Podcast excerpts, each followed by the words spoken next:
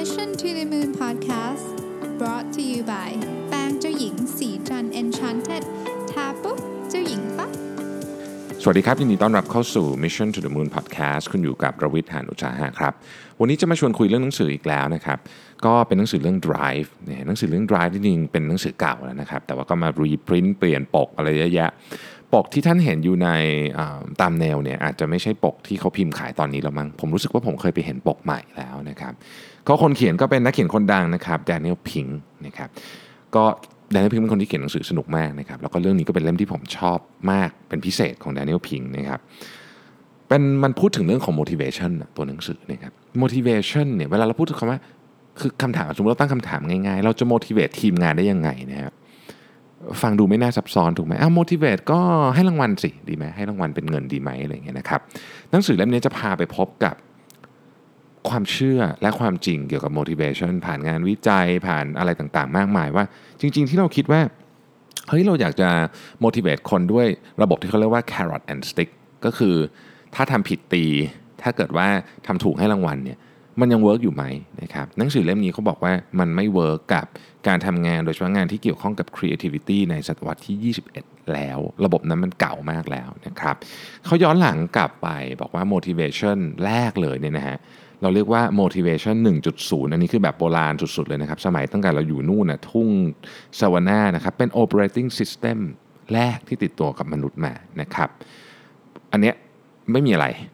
รอดตาย survival เป็นสิ่งที่สำคัญที่สุดของ motivation 1.0 คือสิ่งที่เป็นพลังขับเคลื่อนของคุณนะคือทำมันก็ได้ให้รอดนะฮะอันนี้เป็น 1.0 นะครับ ทีนี้เราก็ เปลี่ยนถ่ายเข้ามาในยุคที่เราก็เริ่มมีสังคมที่ซับซ้อนมากขึ้น มีการปฏิวัติเกษตรกรรม ปฏิวัติอุตสาหกรรมนะครับก็มาถึง motivation 2.0นะครับ motivation 2.0 นี่คืออะไร motivation 2.0 ก็คือนี่แหละ เป็นเรื่องของการให้รางวัลภายนอกแล้วกันนะครับและการทำโทษภายนอกก็คือเป็นเป็น carrot and stick system อะทำถูกก็ทำดีก็ได้รางวัลไปเป็นเงินนะครับ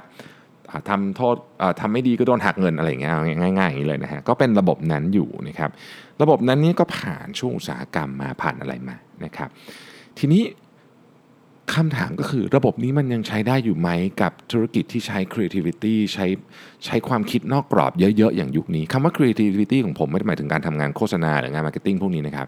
คุณเป็นโคดเดอร์คุณเป็นอะไรคุณก็ต้อง creative ได้เหมือนกัน creativity มันเป็นสิ่งที่มนุษย์มีทุกคน แต่ว่าการจะดึงมันออกมาใช้เนี่ย การที่เราจะ drive คนให้มีให้มีพลังในการคิดเรื่องใหม่ ๆ มี creative มี purpose กับชีวิตเนี่ยมันไม่สามารถทำได้ด้วยการใช้เงินนะครับ ทีนี้อะทำไมอะนะฮะเขาก็เลยยกตัวอย่างอันหนึ่ง ซึ่งผมว่าตัวอย่างเนี่ยเคลียร์สุดวิกิพีเดียวิกิพีเดียเนี่ยนะครับคือคุณไม่ได้ตังค์ถูกไหมคุณได้ความภาคภูมิใจในการ contribute ให้กับสังคมของวิกิพีเดียวิกิพีเดียถึงขั้นโค่น encyclopedia ได้แล้วโค่นอะไร ที่ Microsoft จะทำที่อันนั้นเสียตังค์ได้ มันแปลว่าอะไร เอาไม่ได้ตังค์แล้วมาเขียนทำไมเสียเวลา เราเนี่ยมีพลังที่อยากจะขับเคลื่อนอะไรบางอย่างที่อยู่ลึกไปกับแค่การได้เงินเพียงอย่างเดียวนะครับ ทีนี้ไอ้ intrinsic motivation เนี่ยจึงเป็นหัวข้อที่จะคุยกันตอนนี้นะครับคำว่า intrinsic motivation ก็ถ้าเกิดแปลแบบตรงตัวก็คืออ motivation ที่เกิดมาจากข้างในนะครับแรงจูงใจที่เกิดมาจากข้างในเนี่ยมันมันไม่สามารถที่จะถูก ขับเคลื่อนโดยการเอาของประเภทที่เป็นเงินหรืออะไรเงี้ยมาขับเคลื่อนได้นะครับ ดังนั้นเนี่ยก็เลยมาถึงยุคที่เราเรียกว่า motivation 3.0นะฮะ motivation 3.0เนี่ยก็เป็นลักษณะอีกแบบหนึ่งของการทำงานนะครับการทำงานนะฮะ motivation 3.0 หรือ intrinsic motivation เนี่ยมันขับเคลื่อนมาจาก 3 เรื่องนะครับมีจาก 3 เรื่องนะฮะหนึ่งคือ ความเป็นปัจเจกของมนุษย์นะฮะสองคือความมุ่งมั่นของมนุษย์นะครับและ 3 คือความต้องการที่จะเชื่อมโยงกับมนุษย์คนอื่นนะนี่คือ intrinsic motivation นะครับ ทีนี้ intrinsic motivation เนี่ยเราจะพูดถึงเรื่องของโฟกัสไปที่เรื่องของ fulfillment ส่วนบุคคลนะครับ ซึ่งถ้าเกิดว่าเราพูดไปในแง่ของว่า เอ๊ะมันเกี่ยวข้องกับอะไรบ้างจริงๆ เนี่ย มันก็สามารถแบ่งออกเป็น 3 กลุ่มชัดๆ ได้ ลุ่มที่ 1 คือ autonomy กลุ่มที่ 2 คือ mastery กลุ่มที่ 3 คือ purpose นี่ฮะสามอันนะครับ autonomy mastery กับ purpose นะครับ autonomy เนี่ยเอาเริ่ม autonomy ก่อนนะฮะ autonomy เนี่ยไม่ไม่ใช่ว่าแบบแบบฉันจะไปอยู่คนเดียวไม่เจอไม่พบปะผู้คนอะไรอย่างเงี้ยไม่ใช่ autonomy แบบนั้นนะครับ autonomy เนี่ยคือเราสามารถทำโดยมีทางเลือกได้นะครับ autonomy นี่คือทำงานโดยมีทางเลือกได้ หรือ motivation ที่เกิดมาจากสิ่งที่เราสามารถเลือกได้เนี่ยเราจะทำให้เราเกิดความเข้าใจกับงานที่เราจะทำมากขึ้นนะครับมี productivity สูงขึ้น และโอกาสในการเบิร์นเอาก็น้อยลงด้วยนะครับคำว่า autonomy ก็ไม่ใช่คำว่าปล่อยปละละเลยอีกอะคือไม่ใช่ว่าอะไรอยากให้ทุกคนมี autonomy นะคุณจะทำอะไรก็ตามสบายก็ไม่ใช่อีกนะครับคำว่า autonomy เนี่ยมันอย่างนี้ออธิบายอย่างนี้แล้วกัน มันคือเรามีทางเลือกนะฮะในเรื่องต่างๆ เหล่านี้ในการทำงานนะหนึ่ง เราอยากทำอะไรนะครับเราต้องการงานที่เราต้องการจะทำเนี่ยอะไรมันคืออะไรนะครับอันที่สองเนี่ยเราจะทำเมื่อไหร่นะฮะงานเนี้ยเราเลือกได้ไหมว่าเราจะทำเมื่อไหร่นะครับอันนี้ก็คืออันที่สองอันที่สามเนี่ยจะทำกับใครนะจะเลือกทีมงานเข้ามาทำจะเลือกเอ่อเลือกเลือกใครได้บ้างนะครับนี่ก็คืออันที่สามนะครับอันที่สี่จะทำยังไงนะฮะกระบวนการเป็นยังไงเอ๊ะมันมีวิธีการพิเศษหรือเปล่าอะไรอย่างเงี้ยนะครับสี่อันเอาใหม่นะฮะอันแรกคือ จะทำอะไรนะครับอันที่ 2 คือจะทำเมื่อไหร่ อันที่ 3 คือจะทำกับใคร อันที่ 4 คือจะทำยังไง นั่นเองนะฮะมันมีบริษัทจำนวนมากที่ให้ autonomy แบบถูกต้องนะครับในการทำงานแล้ว productivity มันขึ้นแบบมหาศาลเลย ผมเข้าใจว่าเคสในในหนังสือเล่มนี้คือ best buy นะครับ ซึ่งเขาก็มีเคสเรื่องของ uh, geek squad มันนะที่เอาไปทำแล้วก็โอ้โหประสบความสำเร็จมากโดยการใช้โมเดลแบบนี้นะครับ ซึ่งไม่ได้ไม่ได้จ่ายเงินเยอะกว่าคนอื่น ไม่ได้จ่ายเงินเยอะกว่าคู่แข่ง แต่เขาให้ autonomy ในการทำงานนะครับ motivation 3.0เนี่ยมี assumption หรือมีสมมติฐานอยู่เบื้องหลังอันหนึ่ง ก็คือว่าคนเราเนี่ยต้องการที่จะมีความรับผิดชอบกับผลงานของตัวเอง ซึ่งคนที่อยากจะทำงานให้ดีนะครับ อยากรับผิดชอบคือคำว่ารับผิดชอบมันก็คืออย่างแปลภาษาไทยก็คืออคำว่า responsibility responsibility เนี่ยนะฮะมันจะแปลว่ารับผิดชอบก็ได้ หรือผมเคยได้ยินนิยามคำหนึ่งซึ่ง ซึ่งผมเข้าใจว่าผมผมทำพอดแคสต์ตอนหนึ่งมีแขกรับเชิญท่านหนึ่งมา แล้วก็บอกว่าคำว่ารับผิดชอบมาจากมันมาจากคำว่า ability to respond ความสามารถในการตอบสนองกับเรื่องที่เกิดขึ้น ผมเฮ้ยนิยามคำนี้ดีอะชอบนะฮะก็นี่แหละ autonomy เนี่ยนะครับจะจะช่วยหรือว่าส่งเสริมให้คนที่เป็นที่คนทำงานเนี่ยนะครับมีความรู้สึกแบบนี้นะอันต่อไป autonomy คืออันที่1นะครับอันที่ 2 คือ mastery นะ mastery เนี่ยคือความอยากความอยากที่จะพัฒนางานที่เราทำอยู่ให้มันดีขึ้นนะฮะหมายความว่าไงฮะหมายความว่าเฮ้ยเรารู้สึกว่าไอ้มันยังได้ดีดีกว่านี้นะพอเราทำอะไรเราอยากจะแบบโอเคครั้งนี้ทำไม่ work เฮ้ยขอทำใหม่ขอทำให้เจ๋งขึ้นทุกอย่าง มีความภาคภูมิใจกับการเจริญเติบโตของงาน ว่างันเถอะ นะครับอาจจะผิดล้มบ้างอะไรบ้าง แต่ก็กลับมาแล้วก็แบบเฮ้ยเรียนรู้จากจากความผิดพลาดแล้วก็เราก็ทำงานให้มันดีขึ้น craft งานมาให้เจ๋งขึ้นนะครับแล้วพอเห็นผลงานมันออกมาก็แบบโอ้โหเฮ้ยงานนี้เจ๋งว่ะอันนี้คืออันนี้คือ um, mastery นะครับทีนี้ถ้าเกิดว่าเราไม่สนใจ mastery กระบวนการนี้คือแบบอ่าไม่ฉันคิดให้แล้วทำแบบนี้ไปเถอะนะครับคนก็จะสูญเสียความคือสูญเสีย motivation อันเนี้ย นะครับก็คือเราก็จะเขาก็ทำอ้าวก็ไม่ต้องคิดอะไรใหม่ก็ได้นี่เดี๋ยวก็มีคนสั่งมาอ่านแมนนวลเอาก็ทำไปนะครับวิธีการที่จะทำให้เกิด mastery ได้เนี่ยคือนะครับหนึ่งต้องสนับสนุนการเรียนรู้ ความหมายแบบนี้ไม่ได้หมายความว่าต้องส่งคนไปเทรนเยอะๆ การเรียนรู้ของผมในที่นี้เนี่ยหมายถึงว่าต้องสนับสนุนการทดลองฮะการเรียนรู้ผ่านการทดลองนะเขาจะมีความพยายามอะทดลองไปเสียตังค์อะไม่เป็นไรนะอยู่ในกรอบที่เรารับได้ เราเคยพูดกันคำเรื่องของ discipline innovation จำได้ไหมฮะคือการทดลองเนี่ยมันทำได้แต่มันต้องทำอย่างมีวินัยนะครับจริง ๆ แล้วเนี่ยเขาบอกว่า mastery เนี่ยมันมันจะประกอบไปด้วยหลายส่วนนะมันจะมีเรื่องของ mindset ของคนที่ชอบทดลอง มีความเจ็บปวดด้วย คือทดลองไปแล้วไม่ได้แล้วเราก็คือเวลาเฟลมันก็ไม่มีใครรู้สึกแบบดินดีปรีดาหรอกมันก็รู้สึกเจ็บปวดนะครับแล้วก็มีกระบวนการที่ที่เป็นเหลืองเหมือนเรื่องที่แบบอะทำปุ๊บก็ไม่เสร็จก็วนไปวนมา คือ คือพวกเนี้ยมันเป็นสิ่งที่อยู่ใน mastery แล้วมันจะทำให้คนเก่งขึ้นนะครับเขาจะรู้สึกว่าเฮ้ยเขามีความหมายคุณค่าชีวิตเขามี เพราะว่าเขาอะได้มีโอกาสที่จะลงมือทำสิ่งที่เขาคิดว่าเขาเขาอยากทำให้มันดีขึ้นไปเรื่อยๆ ดีขึ้นไปเรื่อยๆนะครับอะอันนี้คือ mastery อันสุดท้ายนี่ฮะที่จะ drive เรื่องของ motivation ของมนุษย์ได้เนี่ยคือ purpose อันนี้ไม่ได้ drive เฉพาะคนทำงานนะครับ ลูกค้าก็ถูก drive ด้วย purpose เหมือนกันเนี่ยบริษัทยุคใหม่ตอนนี้พูดเรื่องนี้กันเยอะนะครับ motivation 3.0เนี่ยบอกเลยว่า purpose ของบริษัทเนี่ยเป็น part ที่สำคัญมาก ๆ ของมนุษย์ คือเราจะอยู่ได้เราต้องอยู่อย่างมี อย่างมีจุดมุ่งหมายอ่านะครับอายกตัวอย่างแล้วกันนะฮะ TOMS รองเท้าทุกคนดูจาก TOMS นะ TOMS ก็คือรองเท้าที่คุณซื้อคู่หนึ่งเขาบริจาครองเท้าอีกคู่หนึ่งให้กับคนที่ต้องการรองเท้า เช่นในแอฟริกาหรืออะไรแบบนี้นะครับองค์กรเนี้ยนะโอเคแหละเขาก็ต้องทำเพื่อกำไรเขาก็เป็นบริษัทที่แสวงหากำไร แต่ว่าคนที่ทำงานนะครับเขารู้สึกว่าเฮ้ยมันมีแบบทำแล้วมันแบบมีพลังว่ะมันเจ๋งว่ะมันช่วยอะไรบางอย่างให้แบบโลกมนุษย์ ในขณะเดียวกันเนี่ยลูกค้าก็เหมือนกันนะ ลูกค้าก็รู้สึกอยากจะซื้อของกับบริษัทที่มี Purpose พาทากเนีย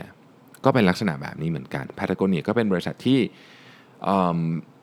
บอกหมดเลยว่าคุณซื้อเสื้อตัวนี้มีคาร์บอนฟุตปรินเท่าไหร่กระบวนการเป็นยังไง คุณทำอะไรกับกับกับสิ่งแวดล้อมบ้าง เวลาคุณซื้อของชิ้นนี้จากเรานะครับเสร็จแล้วเขาก็บางทีเขาบอกว่าเออจะไปซื้อของใหม่เลยถ้าเกิดของเก่ายังใช้ได้อยู่อะไรแบบนี้เป็นต้นนะครับอะหรืออย่างเคสล่าสุดเนาะไนกี้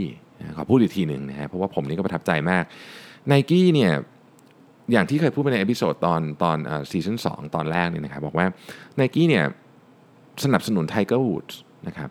11 ปีในช่วงที่ไม่ได้แชมป์ major เลย และไม่ได้แชมป์อะไรเลย 5 ปีเป็นขาลงสุดๆ ลงไปอันดับแบบวันก่อนผมพูดอันดับผิดนะ จริงๆต้องเป็นอันดับ 1,199นะมือวางอันดับ 1,199 ของโลกแบบโหไกลมากเนี่ย แล้วก็ไนกี้ก็ยืนอยู่เคียงข้างเสมอมาคนอื่นก็ถอนสปอนเซอร์ถอนสปอนเซอร์ถอนสปอนเซอร์นะครับวันที่เขาผ่าตัดหลัง ผ่าตัดอะไรแบบโอ้โหเข้าผ่าตัด 3-4 ทีบาดเจ็บ ก็ไนกี้ก็ยังอยู่นะครับจนกระทั่งเราได้เห็น Tiger Woods ในเสื้อสีแดง ซึ่งเขาใส่วันสุดท้ายเวลาแข่งเนี่ยนะเสมอเนี่ย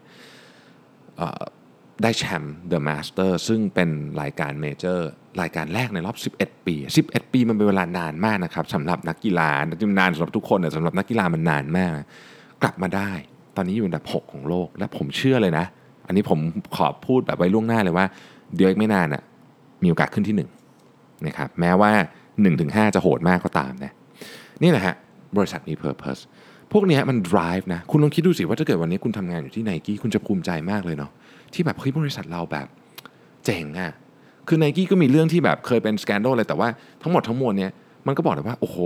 เฮ้ยบริษัทเราเนี่ยทำอย่างที่พูดจริงๆนะนะเราเชื่อในความว่าแบบ just do it ทำดิสู้ดิเดี๋ยวคุณจะได้นะครับแล้วก็ไทเกอร์เขาพิสูจน์ให้เห็นนะโฆษณาไนกี้ที่ออกไปตอนนั้นวันนั้นเนี่ยที่ชื่อว่า same dream นะครับเขาพูดถึงว่าเออตอนเด็กๆไทเกอร์บอกว่าจะอยากจะชนะแจ็คในคลอสเนี่ยเสร็จแล้วก็เขาก็เตรียมโฆษณานี้ไว้นะครับก็เอารูปตอนที่ Tiger ชนะปุ๊บ The Masters เมื่อวันอาทิตย์เนี่ย เอามาเสร็จปุ๊บก็คือใส่ปุ๊บแล้วก็ออกเลย ผมเข้าใจว่าออกเป็นแบบไม่กี่นาทีหลังจากที่ Tiger พัตต์ลูกนั้นลงที่หลุม 18 คือมันทรงพลังมากครับคือมันเจ๋งมาก คือแบบเหมือนแบบรอกด submit อยู่เลยนะแล้วมันรู้สึกว่าแบบ เฮ้ยแบรนด์นี้มันทำได้จริงๆเหรอทำได้อย่างที่พูดจริงไอไอสโลแกนที่พูดอะ just do it มันไม่ใช่แค่สโลแกนแต่มันเป็น purpose ของแบรนด์ด้วย คนที่ทำงานอยู่ที่ไนกี้ครับจะ จะมีพลังขึ้นมาเยอะมากผมเชื่อว่าอย่างนั้นนะขนาดผมไม่ได้เกี่ยวอะไรกับเขาด้วยผมเป็นแค่เป็นลูกค้าที่ชอบซื้อของไนกี้ก็ยังรู้สึกว่าแบบเฮ้ยเราอยากซื้อของแบรนด์นี้อีกอย่างเงี้ยนะฮะอันนี้ก็คือก็คือ motivation 3.0 นะครับอะ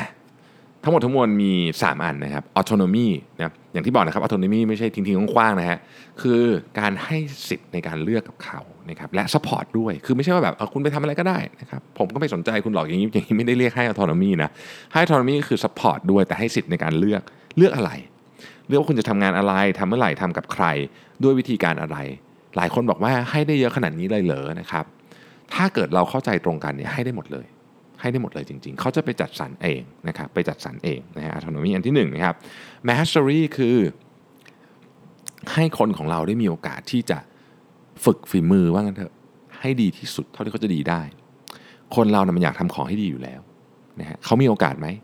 แต่ถ้าเกิดเขาถูกบอกว่าไอ้คุณไม่รู้อะคุณต้องทำตามแมนนวลเนี่ยห้ามคิดออกนอกกรอบอันนี้โดยเด็ดขาด อย่างเงี้ยมันก็ไม่มีโอกาสจะฝึกฝีมือได้เยอะ ก็ก็มีเหมือนกันคือทำทำในในกรอบให้ดีที่สุด แต่ถ้าเกิดเราบอกว่าเราอยากจะสนับสนุนคนให้มันแบบมีฝีมือจริง ๆ ในงานนี้จริงๆ เราก็ต้องให้ให้พื้นที่ในการฝึกกับเขาบ้าง ให้โอกาสในการฝึกบ้าง เช่นอาจทำผิดไม่เป็นไร โอเค มันยังอยู่ในสิ่งที่เรียกว่า discipline innovation คุณยังมีวินัยในการทดลองอยู่คุณก็ทำไปเสียตังค์ได้บ้างอะไรบ้างนะครับ อันเนี้ยก็คือการเรียนรู้การ craft skill ของเราให้ดีที่สุดนะครับอันที่3นะฮะก็คือเรื่องของ purpose เมื่อกี้พูดแล้วว่า purpose เนี่ยคือ